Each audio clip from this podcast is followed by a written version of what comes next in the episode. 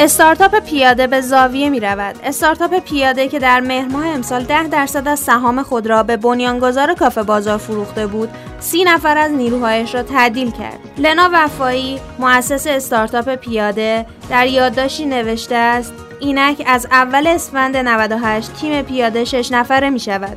به فضای کار اشتراکی زاویه نقل مکان می کند و به مسیر خود ادامه می دهد.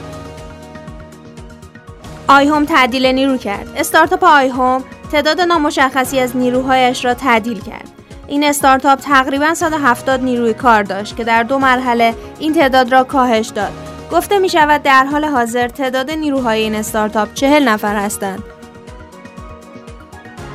برگزاری همزمان دو رویداد سکوی پرتاب زمستانی و نشانی در اسفند ماه نشست خبری صد استارتاپ با هدف ارائه گزارش فصل پاییز معرفی تغییرات روند داوری و سرمایه گذاری همچنین توضیحاتی در خصوص رویداد سکوی پرتاب زمستانی. روز یکشنبه 27 بهمن ماه در شعبه اول پارادایس ها برگزار شد. مدیر روابط عمومی صد استارتاپ محمد یار احمدی در خصوص دو رویداد سکوی پرتاب زمستانی و نشانی در روزهای 7 و 8 اسفند ماه خبر داد. همزمان با رویداد سکوی پرتاب زمستانی رویداد نشانی نیز برگزار می شود.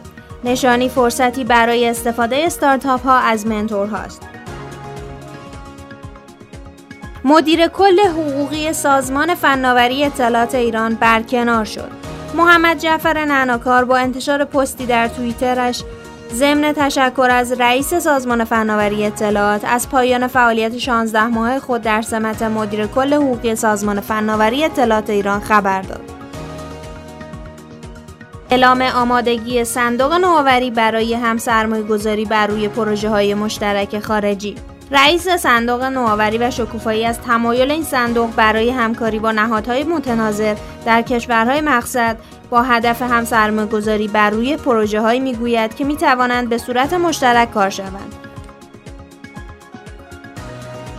درخواست تاکسی با تفصیل امکان درخواست اختصاصی تاکسی های زرد و سبز شهری در اپلیکیشن تپسی سرویس جدیدی است که این شرکت به کاربران خود ارائه کرده است. با استفاده از این سرویس کلیه مسافران این تاکسی اینترنتی می توانند برای سفرهای درون شهری خود درخواست سفر با تاکسی های زرد و سبز دهند.